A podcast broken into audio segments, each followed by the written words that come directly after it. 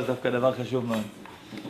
אבל זה יוצא שמדיה לא יהיה לנו, לפי איך שאני קולט. זה השיעור האחרון של המדיה? זה כנראה שיעור אחרון, אלא אם כן ידחפו לנו עוד אחד, כי יש לי איזה שיעור חשוב מאוד. על האישה במדיה, לא עשינו את זה. על מה? האישה במדיה, הבטחתי לכם. אז או שנתקע את זה שם איפשהו בשבוע פסח, מה שקשה לי להאמין, או שזה ייתן לכם מוטיבציה לחזור ולא להתגייס לצה"ל. לא, שיעור. לא, מצגת. לא, לא מצגת, עשיתי איזה קו- שאלה מדעית, עשיתי לכם את זה, נכון? מצגת עם... אה, את השאלה איך מטוס עף באוויר, עשינו את כן, זה. לא, לא עשית. כן, כן, עשית עם. הדף. לא, לא פה, לא- רציני, לא רציני.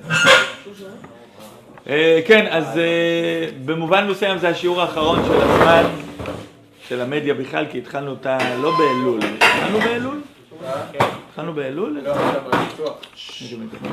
אז כן, אנחנו מסיימים שלב א', שאתם אה, graduate, graduate, אתם יודעים מה זה graduate?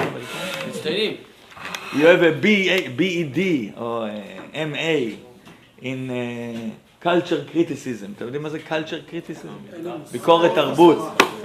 ביקורת תרבות, לא נורא, אבל בטח הקליטו. אה, לא, הוא היה בעזרת נשים. אז לא הקליטו? לדעתי שמו שם לידי משהו, לא משנה. אז אתם בעצם בוגרי קורס ראשון לתקשורת, אני אגלה לכם סוד, אמרו לי שיותר טוב מאקדמיה אפילו.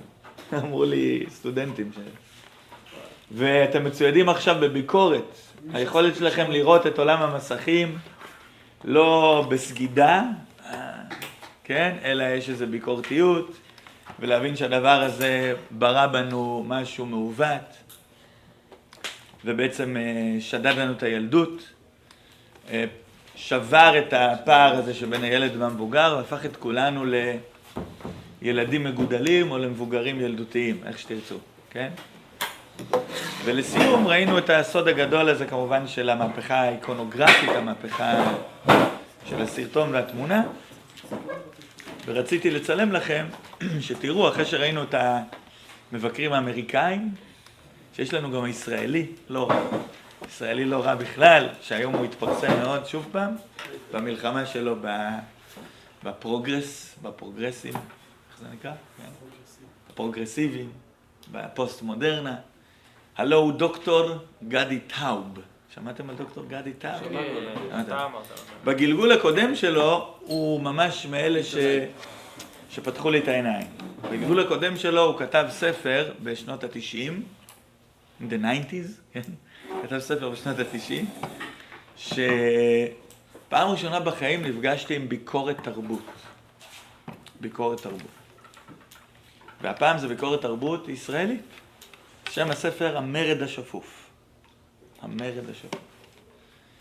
ובשנות ה-90, כמו שאמרתי לכם, ישראל השתנתה. בשנות ה-90 ישראל הפכה להיות מאוד דומה לאמריקה, נהיה לנו טלוויזיה עם ערוצים, ותרבות הנאנסנס. אתם יודעים מה זה נאנסנס? כן, תרבות של שטויות. אה, אברי גלעד וארז טל, שמעתם את השמות האלה? כן, בטח. כן. הם היו זוג, אה, לא משנה, את אה, אברי גלעד אולי אתם מתאים. ארז טל. כן. אז הם התחילו את כל העניין הזה שאתם שומעים היום ברדיו, שיש זוג מגישי תוכניות, קצת צוחקים על עצמם, כמו עברית לא תקנית, עושים שטויות, עושים בדיחות, נכון? אתם, אתם נולדתם לתוך זה. הם היו הראשונים שעשו את זה. אברי גלעד וארז טל. בעולם? לא, לא, לא, מה פתאום, בישראל, בישראל זה לקח זמן. בישראל היה רדיו דווקא מכובד, הקריינים היה להם קול רדיופוני עם עברית מאוד תקנית, אבשלום קור היה יושב עליהם, אתם יודעים מה זה אבשלום קור? בטח. כן, יושב עליהם חזק, על העברית התקנית, עם רייש, כולם היה להם רייש מתגלגלת כזאת, רייש, כן? עד שהגיעו אברי גלעד וארז טל ושברו את הכל. אנחנו כן, היינו אז נערים, זה היה, וואו, מה זה הדבר הזה, התלהבנו מאוד, התלהבנו מאוד, לא יפה להגיד את זה, כן? אה, ומהר מאוד התחילו לחקות את הדיבור שלהם, כולם יהפכו להיות נאנסנס, תרבות הנאנסנס. חסר משמעות. חסר משמעות, ו... ושטותניקיות, ולרדת על עצמך, אנטי גיבור כזה, אני מטומטם, אני... כן? הפוך על הפוך, כל התרבות הזאת התחילה אז, אתם כבר נולדתם, אתם לא מכירים משהו אחר לדעתי. זה מאוד כבש את הנוער, גם אותי לצערי ואת כל בני עקיבא, אבל משהו, משהו, אי אפשר להסביר את זה, זה קשור לכל הסיפור ילדות שלי שסיפרתי לכם, זוכרים? הנחלים וזה? משהו בכל זאת הרגיש לנו לא בסדר, לא דיברנו על זה, כן, אבל זה לא, זה לא מתאים לציונות, זה לא מתאים לארץ ישראל. ואז בטלוויזיה החינוכית, טלוויזיה חינוכית, כן. יחסית זה היה, היה מגיש תוכניות שקראו לו גדי טאוב, לא ידענו אז שהוא גם אה, דוקטור, הוא פילוסוף, הוא זה, הוא היה צעיר, אולי בשנות ה... סוף שנות ה-20 של חייו, מוכשר מאוד, לא ידעתי. הכרנו אותו, מגיש תוכניות הילדים והנוער, היה בו משהו אחר קצת, לא ידענו להגיד את זה, משהו יותר בוגר, משהו קצת יותר אחראי, אבל הוא היה חלק מכל השטויות, היה לו הגיל גדול באוזן וזה. אבל משהו בו היה נראה אחרת, ואני זוכר שכבר היינו נערים, הוא משהו אחר קצת. עברו הרבה שנים, הגעתי לישיבה הגבוהה, מרכז הרב. ואז, אה, ואז אחד הרבנים אמר שיצא ספר חשוב מאוד, המרד השפוף. איפה הצילום? אני מנסה לגמורח לכם את הזמן. המרד השפוף, אבל זה חשוב. וכדאי לקרוא אותו, זה ספר של ביקורת תרבות על התרבות הישראלית הצעירה. טוב, הרב אמר לקנות. הולכים לקנות, אין פה משחקים, כן?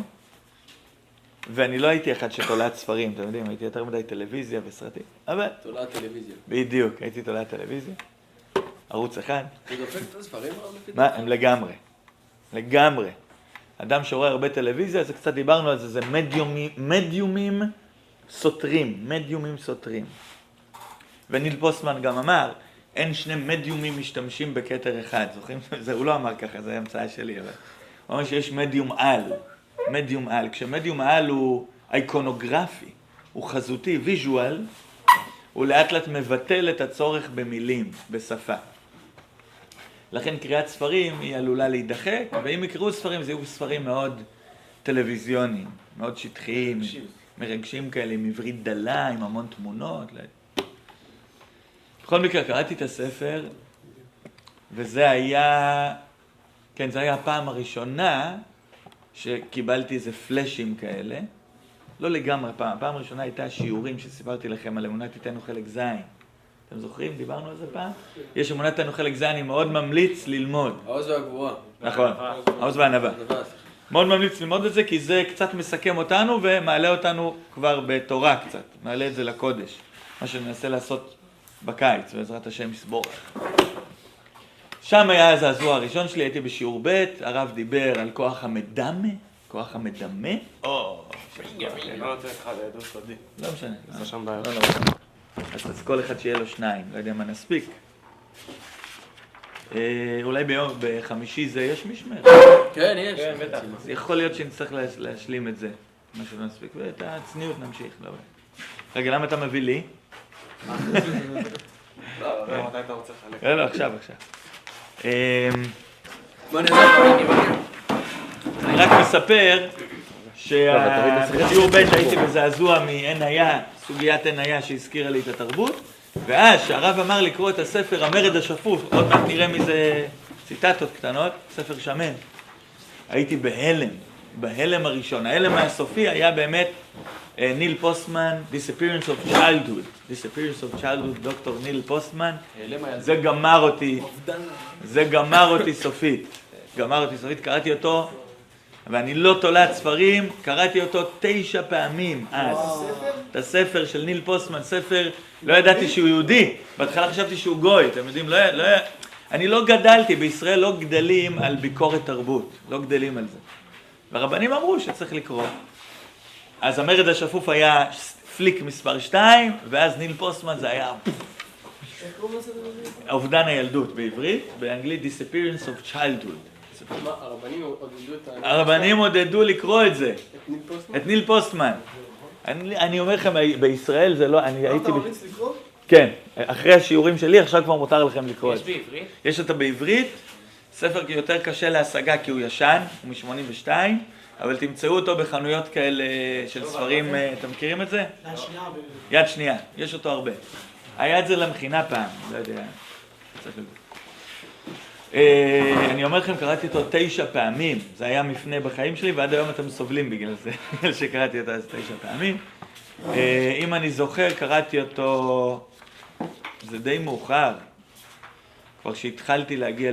לקשת, אני הגעתי לקשת, ואז כבר הרעיונות על המדיה באופן טבעי, היה לי בראש כל מיני דברים, בגלל גדי טאו ועוד קצת, ואמרתי לאיזה תלמיד שלי, שהיום הוא כבר אבא והוא פסיכולוג וזה, אמרתי לתלמיד שלי, שמע, הרבנים אמרו לקרוא אובדן ילדות, אני לא מצליח להשיג את הספר, כבר אז היה קשה, אתה יכול להשיג לי אותו?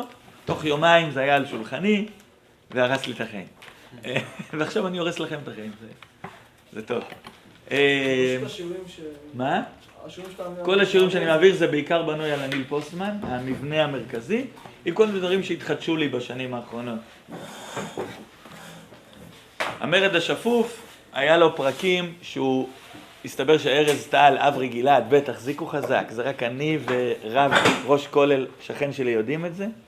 הייתה להם צלע שלישית לארז טל, אברי גלעד, אחרי זה הם הפכו לעשות תוכנית בטלוויזיה נוראית שנקראת העולם הערב, העולם הערב. אתם זה לא... כל החמישייה הקאמרית אחר כך וכל ה... שמעתם בחמישייה הקאמרית? קצת. אה, דברים נוראים. זה הרס את התרבות בישראל. ומי הייתה הצלע השלישית? תחזיקו חזק. תחזיקו. חזק. הוא היה- הוא היה נלחם נגדם, הוא היה חבר שלהם, נלחם נגדם. אתם יושבים טוב? מרב מיכאלי. שמעתם את השם הזה? יום אחד אני הולך פה ברחוב, אני לא מעז להגיד לאף אחד ש... שלקח לי זמן להבין שמרב מיכאלי היא בכנסת, כמעט התעלפתי, כן? ואני לא מעז להגיד כלום. עובר לידי השכן שלי שהוא ראש כולל חשוב מאוד פה, תלמיד חוכם עצום. אסא. לא. הרב אשר ראש ישיבה. ראש כולל עצום. אנחנו הולכים בשבת, תמיד אני מדבר איתו, וזה אומר, תגיד לי, זאב, תגיד לי, אתה זוכר מרב מיכאלי? אמרתי לו, אני לא מאמין, אתה? יו? מה, גם לי היה טלוויזיה בבית, שהייתי, בגילי. זאת הצלע השלישית, היא הייתה נורא ואיום. גדי טאוב יש לו פרק. אחרי זה הזכירו לו, הוא לא זכר את זה, הזכירו לו שהוא יורד עליה. לא, אין לי כוח לזה עכשיו, אין לנו זמן. פעם, שיהיה לי זמן, אני אספר. שלושת הליצנים האלה, שאגב, אברי גלעד, אברי גלעד, חוזר בתשובה, אתם יודעים. גם ליהדות, גם לימין. אתם יודעים את זה. שני, שני האחרים, צריך להתפלל להם הרבה, ארז טל ומרב מיכאלי כרגע צריכים הרבה תפילות. בכל מקרה, גדי טאוב שם נכנס בהם ב-90 אלף קמ"ש, זה היו החברים הכי טובים שלו.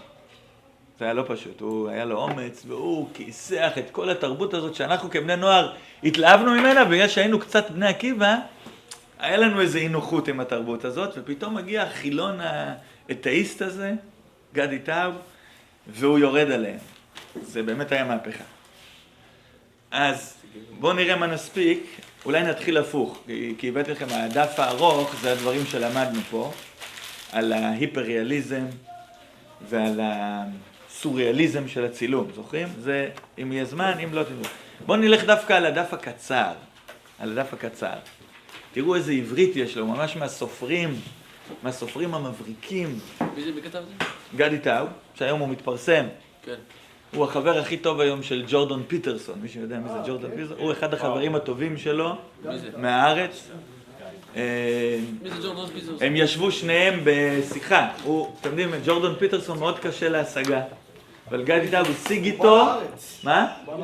כן, הוא היה בארץ במוצאי יום כיפור, הוא בא לארץ עם בן שפירו, אבל גדי טאו כבר לפני שנתיים, לא זוכר, שנתיים שלוש, טס אליו, קיבל איתו חצי שעה זמן, הם התלהבו אחד מהשני בצורה בלתי רגילה. בלתי רגילה. מי זה ג'ורדון פיטרסון? מי שלא יודע את זה, אין לו מה להיכנס פה לישיבה. אני. גאון, גאון. כן, זה גוי. בקיצור, אז גדי טאוב, תבינו הסדר גודל. אני חושב שהוא הגדול מכולם, גדי טאוב, אבל זה שטויות שלי. תראו איך הוא אה, מתבטא, אחרי שהוא מסביר את מה שהוא מסביר על המדיה ועל התרבות, הוא כל הזמן אומר שאנחנו הופכים להיות תרבות של ריגוש ולא של רגש. של fun ו excitement ולא של עומק. הבנתם? בואו תראו איך הוא כותב את זה, תראו איזה עברית יפה. עושה רושם שהתחזיות של אריך פרום, אריך פרום, מי שיודע, שמעתם את השם הזה? זה החזאי של... לא, לא. מי זוכר, מי זוכר שאמרנו, אני לא יודע אם אמרנו פה, שם של קבוצה באמריקה מאוד בעייתית, שנקראת אסכולת פרנקפורט. דיברנו על כן, זה? כן, לא. דיברנו. על זה קצת, נכון? קבוצה של גרמנים, יהודים, שברחו מה, מהנאצים, הגיעו לאמריקה, ותוך חמש דקות אמרו, יותר גרוע פה מאירופה. זה אנשים לא פשוטים, חלק מהם, אחד מהם אולי האמריקאים. אתה גם מאמריקה? כן. אחד מהם הוא אדם בעייתי מאוד, שקוראים לו מרקוזה. מרקוזה. אה, השם הפרטי אולי מרטין מרקוזה, שמעתם עליו? מרד הסטודנטים, שמעתם על מרד הסטודנטים שהיה בצרפת, קצת באמריקה? האנשים האלה נקראים ניאו-מרקסיסטים. ניאו-מרקסיסטים, זה אומר לכם משהו? ניאו, ניו, מרקס. מה זה? זה שמאל, זה בעצם שמאל. זה היה, כן. אה, עכשיו, המרקוזה הזה עשה בעיות גדולות מאוד. כל מה שאנחנו נלחמים היום, הוא כנראה, הוא ההתחלה, העומס. אבל היה ביניהם, בתוך היהודים האלה שבאו, היו גם אנשים מאוד מבריקים. אחד מהם זה אריך פרום, הם כולם יהודים היו, כולם היו יהודים. אריך פרום, פרום, אתם יודעים מה זה פרום? דתי, דוס. כן. כן, נכון. אריך פרום, שאחר כך התברר לי שהוא הוא לימד הרבה את, אה, את מרשל מקלוין, שזה כולם שם, זה כולם ביחד. זוכרים את מרשל מקלוין? נו, זה שמות שאמרנו פה. זה... אה. זוכרים שאמרת, אבל לא זוכרים. איי, איי, איי, לא נורא, לא נורא. אז אריך פרום, הוא היה מהמבקרי התרבות האמריקאית. כל הקבוצה הזאת היו מבקרים, חלקם אפילו קיצוניים מדי, גם לשיטתנו. אז מה הוא אומר? התחזיות של אריך פרום, הרעיון שהיחיד בחברת ההמונים ילך ויהפוך אדם קיברנטי. מה זה חברת ההמונים? זה, זה מושג יסוד באסכולת פרנקפורט. תעשיית ההמונים, חברת ההמונים, תקשורת ההמונים, שמעת? The mass, mass. אנחנו הולכים ונהיים חברה המונית. בגלל התקשורת החשמלית, אה, כבר אין אנשים איכותיים, כבר אין אינטלקטואלים. כולם כאילו יודעים הכל, נכון? כן. אבל מה אמרנו על זה? יודעים הכל, אבל לא יודעים כלום. הכל נהיה קיץ', הכל נהיה מאוד אה, רדוד, רדוד. והם כל הזמן התריעו שחברת ההמונים, היחיד יהפוך להיות, היחיד יהפוך להיות בלי בחירה חופשית. הוא יהפוך להיות אדם קיברנטי. מה זה קיברנטי? בלי נשלט. זה קצת כמו רובוט כזה, נכון? מה זה קיברנטי? לא? אה, רדוד שלו, שלו. Um, like cybernetic. cybernetic, מה זה cybernetic? זה כמו like, רובוט? Uh, like half robot. half רובוט, בדיוק. איך, מה? כל הסרטי מדע בדיוני, נכון? סרטי מדע בדיוני? שאתה לא יודע מי רובוט ומי בן אדם, נכון? כן. כשהייתי ילד זה היה Blade Runner. לא רואים שמעתם על סרטים. סרט Blade Runner? כן. מכיר. אתה לא יודע מי רובוט ומי בן אדם? כל המבקרי תרבות הזאת אומרים, זה הולך להיות עוד מעט, לכן היו סרטי מדע בדיוני כאלה. כי הרגישו שאומנם אנחנו מאוד מתקדמים ויש הרבה טכנולוגיה והחיים נהיים נוחים, אבל בגלל שהטכנולוגיה חודרת פנימה לתקשורת, לנשומה, כן? אז היחס, ה... היחס הבריא בין בני אדם, תקשורת אמיתית, קומוניקציה אמיתית בין בני אדם, כל מה שדיברנו, תלך ותיעלם, אנחנו נהיים רובוטים. מאוד יפים, מאוד מסודרים, אבל הם קוראים לזה האדם הטכנו-ברברי. טכנו-ברברי. הם חזו את זה בשנות ה-40 כבר. תראו כמה מוקדם. הם הגיעו בשנות ה-40 לאמריקה. ואמרו, החברה פה באמריקה זה חברה בהתפוררות, וככה כל המערב יהיה. כל המערב לאט לאט, בגלל הטכנולוגיה, ובעיקר בגלל המדיה, תקשורת ההמונים, זה ביטויים שהם. אז אנחנו נהפוך להיות אדם קיברנטי. סייברנטי, ככה אומרים? סייברנטי. מה זה מילה זו? Like uh, a- אה, סייבר, כמו מחשב כזה. הבנתי. הוא אומר ככה, עושה רושם שהתחזיות האלה של אריך פרום ושל כל החבר'ה שלו שם באמריקה, אדם שיש לו ריגושים, אבל אין לו רגשות, שמעתם? ריגושים, אבל לא רגשות. יש הבדל דק שעוד מעט הוא יגיד. זה רגיל, לא? מה? רגעי מאוד. עוד מעט הוא יגיד שזה גם סינתטי, מלאכותי, מלאכותי, artificial. ריגוש לעומת רגש. ריגוש זה, אני חושב, excitement או משהו כזה? כן. רגש, feeling, deep feeling. לאט לאט, כל הזמן ימכרו לנו רק excitement ו-not feeling. ו-not feeling. גם במקום מחשבות עמוקות, מחשבות לא רק ברגש, גם מחשבות עמוקות ימכרו לנו אה, חלומות, פנטזיה, פנטזיה. אפשר דוגמה בפועל? מה, זה כל השיעורים שלנו, מיליון דוגמאות עשינו על זה, לא? אחד, אחד. אחד, אה, את הסיפור היפה על הרימון הסינתטי לעומת הרימון האמיתי, אה. כן. אבל מעבר לזה דיברנו ש... שאנחנו לא באמת יודעים איך דברים פועלים. לא באמת יודעים איך דברים פועלים. כל דבר אנחנו קונים, לא בגלל שאנחנו צריכים, מזמן כבר לא מוכרים לנו מוצרים, מוכרים לנו חלומות. נכון? כזה שקיעה עם הזה. שקיעה עם ה... אתה רוצה צ'יריוז. אז יש תמיד איזה מכונית. ספורט, או טבע, או בחורה, או משהו. כן. הפכנו להיות רגשניים, ריגושיים. מה קרה? כשטכנולוגיה נכנסת לנשמה, לדעת ולתקשורת בין בני אדם, זה הופך להיות טכני, מכני. זה הופך להיות קיברנטי. יש לנו המון יכולות, המון צעצועים, המון טסלה, המון לא יודע מה, כן? אבל השאלה מי נוהג בטסלה הזה, ולאן הוא הולך. ובעם ישראל זה עוד יותר. גם צלם אלוקים הכללי בסיכון, אבל מה יהיה עם ישראל? זה ממש מסוכן, נכון? תראו, זה אפילו חילוני. הוא כותב את הספר הזה בתור אדם ציוני, יחסית. אז הוא היה קצת שמאל, אבל שמאל מרכז, הוא היה, הגדיר את עצמו כציוני. אמר, אני דואג, מה יהיה עם מדינת ישראל? מה יהיה עם ישראל? החברים שלי, אברי גלעד, ארז טל, מרב מיכאלי, היו צעירים, בני 20 ומשהו. הם, אה, זה לא טוב למדינה, זה לא בריא לנוער, ככה הוא אומר, זה לא בריא לנוער, הוא לא ידע מה מחכה לו. הוא ידע. החצי השני של המרד השפוף, זה הספר הראשון שיצא בארץ על פוסט-מודרניזם. ב-96 הוא מדבר על פוסט-מודרניזם. אנחנו לא ידענו מה זה בכלל. לא ידענו מה זה.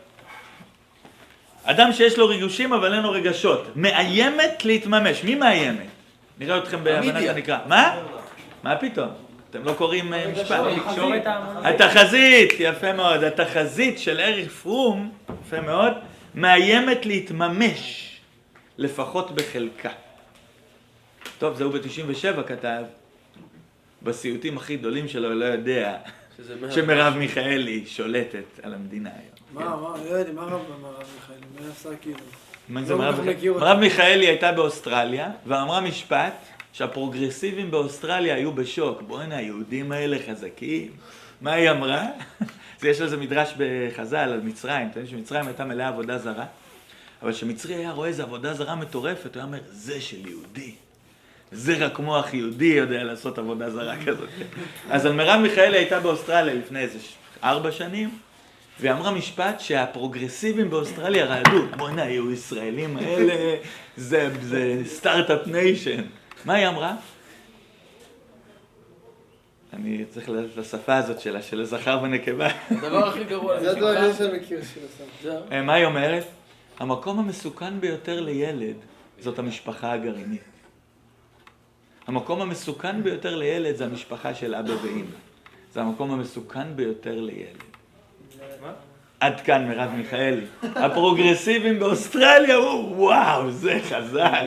מה מה הטענה שלה? מה הביסוס של לא המשפט משנה, זה, המטומטם הזה? זה מה? טמטום מוחלט, לא משנה, זה עומד. הזאת. חס וחלילה, היא תחזור בתשובה.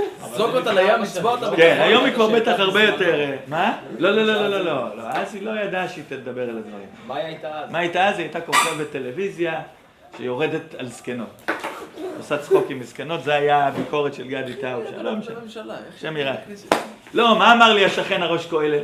תגיד לי, איך הליצנית הזאת, שהייתה פרפורמר, שחקנית, איך היא היום אה, רשקה בהאג? רשקה, אותו דבר יאיר לפיד. אבל מקליטים את זה. אה, הוא היה עיתונאי, אני זוכר, אחד כזה יפיוף כזה שמגיש אה, דברים בטלוויזיה. מתאגרף. גם מתאגרף. אה, זה חלק מהעניין, יש על זה גם פרק באורות. איך הוא באמת הגיע לזה? איך הם הגיעו? זה ככה גם באמריקה, אה, שחקני קולנוע הופכים להיות אה, ראש נשיא, לא מתאים. לא, באוקראינה. לא קשור. בשוויץ. בכולם. טוב, אה, מי, מי גרם לזה? זה המדיה, המדיה הוויזואלית, כל מה שדיברנו השנה. הלאה. מהפכת הדפוס. בדיוק, מהפכת ה... לא הדפוס, מהפכת הצילום והסרטון. לא אידיאלי, אחי. לא. לא משנה. טוב, מאיימת להתממש לפחות בחלקה. אתם איתי או כן? תעשו עם הראש. כן. אה, והניגוד, הניגוד בין סוגי החוויות האלה, איזה חוויות? רגש וריגוש. גם מעבר למין ומשפחה, הוא דיבר, הוא מדבר מאוד מעניין, כבר אז הוא דיבר על הצורך במשפחה. למרות שהוא לא התחתן, הוא לא הצליח, הזוגיות שלו לא הצליח, רק עכשיו. כן? רק עכשיו, בגיל מבוגר מאוד. טוב, זה הקושי של האנשים היום. הוא חי עדיין? בטח. הוא בן איזה בועט חמישים, ונושם לא? הוא היום הלוחם הגדול ביותר.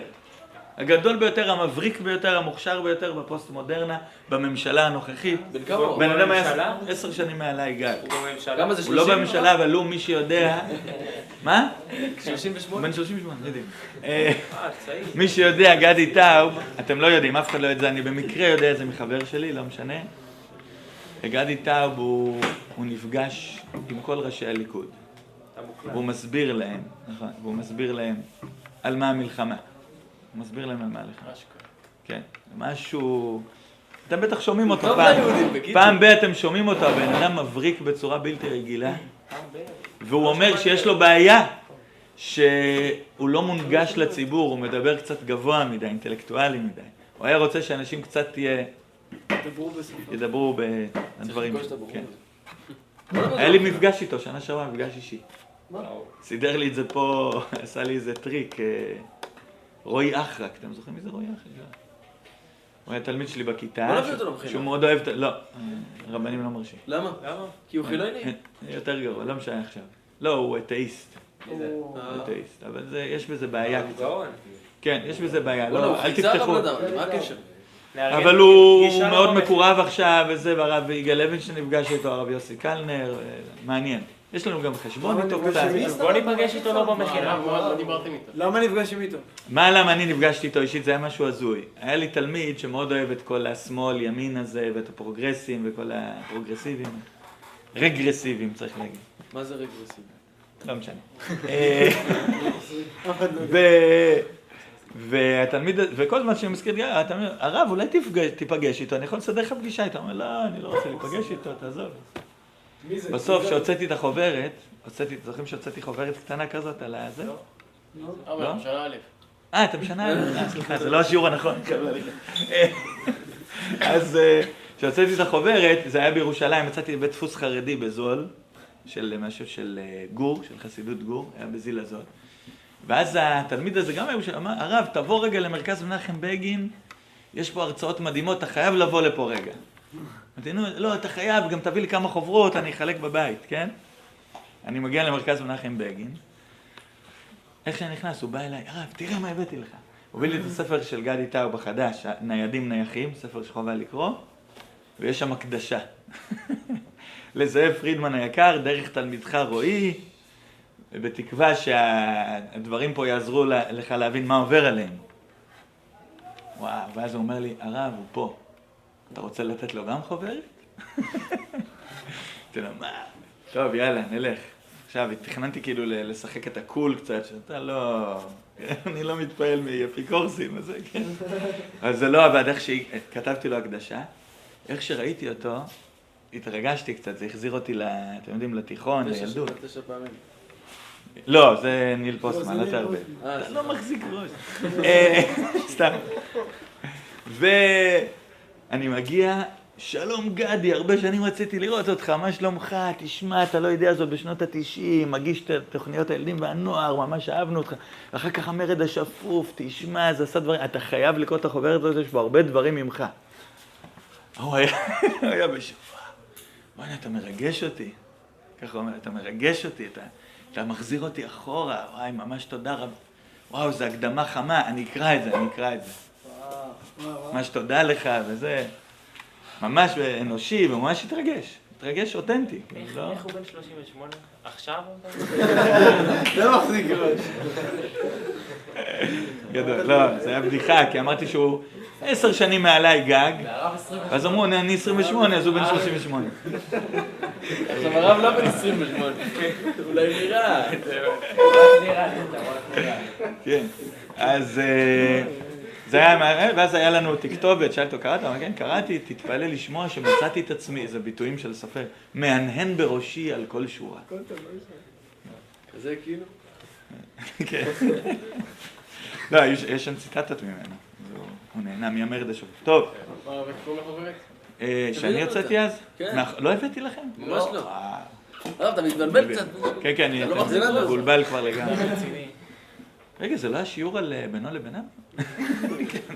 טוב. הלאה. אה, הניגוד בין סוגי החוויות האלה גם מעבר למין ומשפחה הוא, כך נדמה לי, מוחשי וניכר לעם.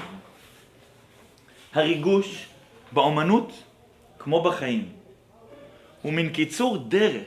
הנה, קיצור דרך, דיברנו על זה שאין קיצורי דרך בנשמה, נכון?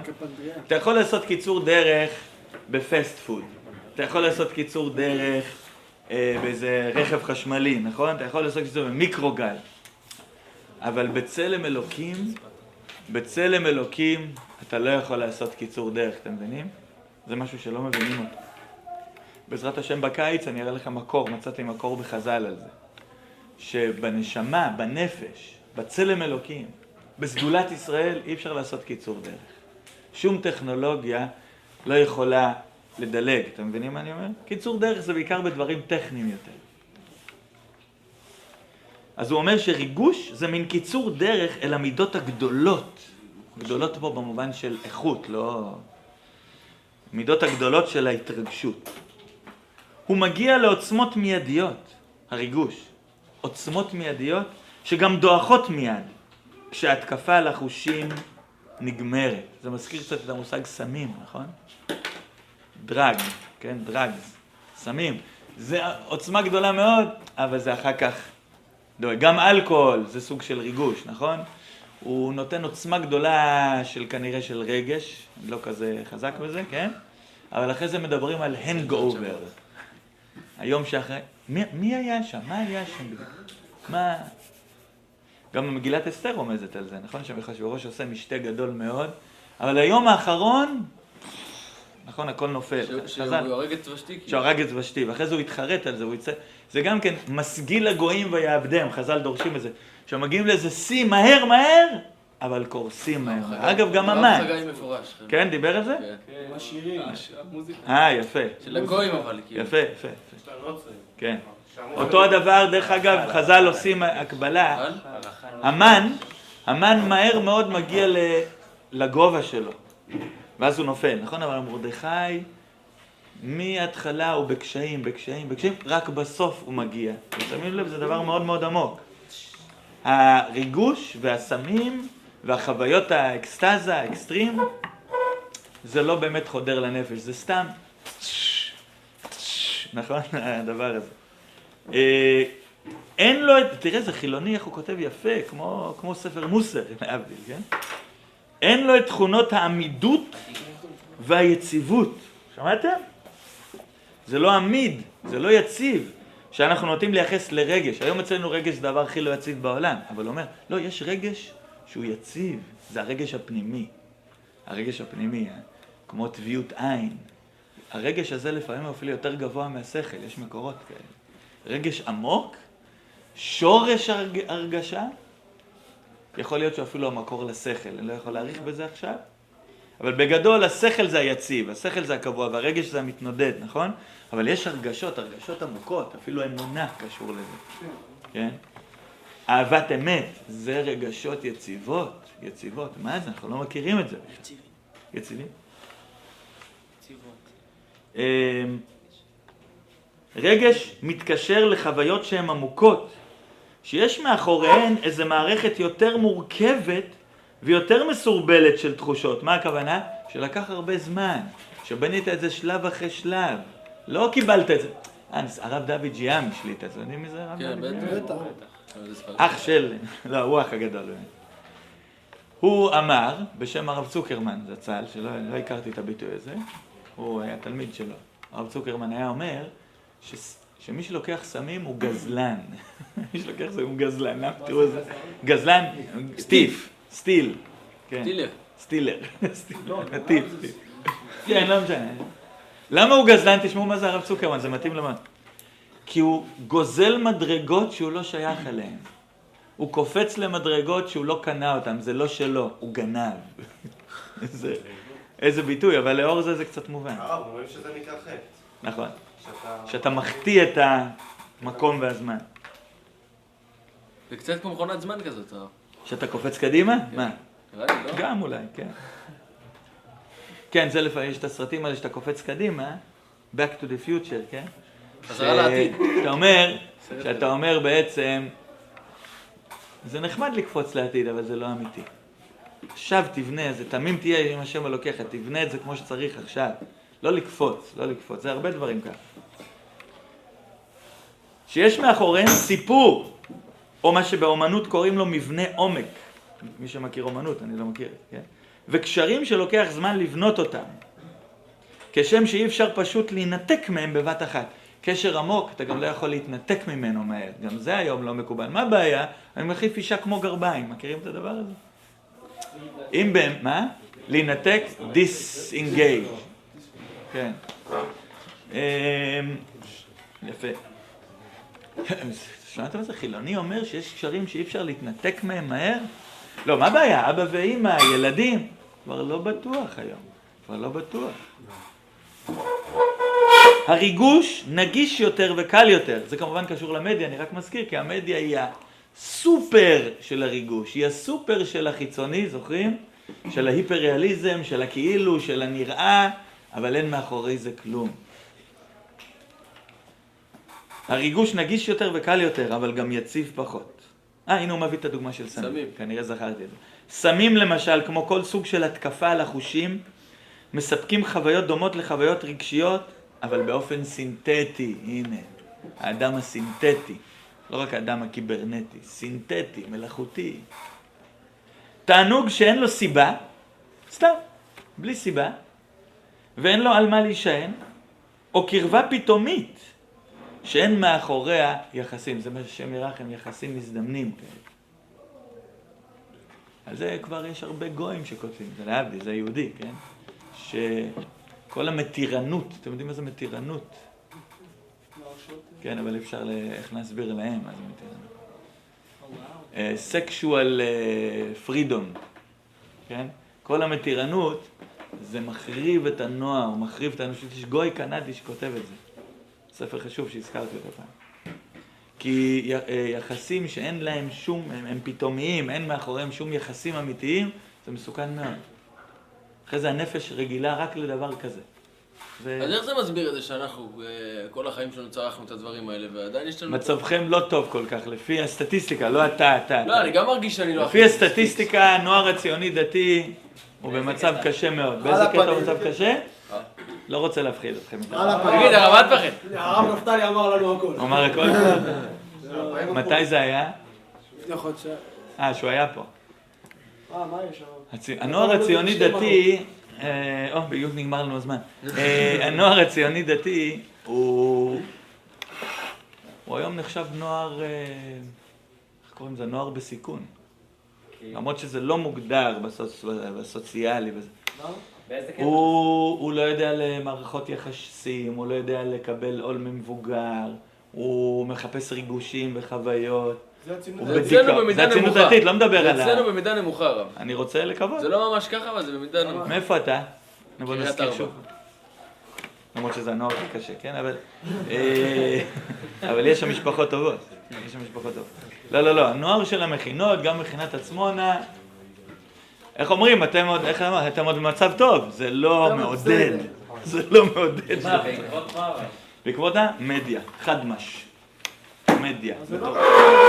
מה? ברור שלא. רק אמרתי, אם בציונות הדתית זה ככה, מה קורה בציבור הכללי, לא ומה קורה היום בציבור. החרדי, זה אה, משהו? מרתק. הם הולכים ונהיים כאלה, דיברנו. אם לא הייתה מדיה... אה, אולי נגמור את זה בטיל? לא, לא. נגמור את זה בטיל? לא, אנחנו רוצים עוד שיעור פשוט. לא, לא, רק רק את זה. לא, זה. מה זה אוכל לעומת... מה?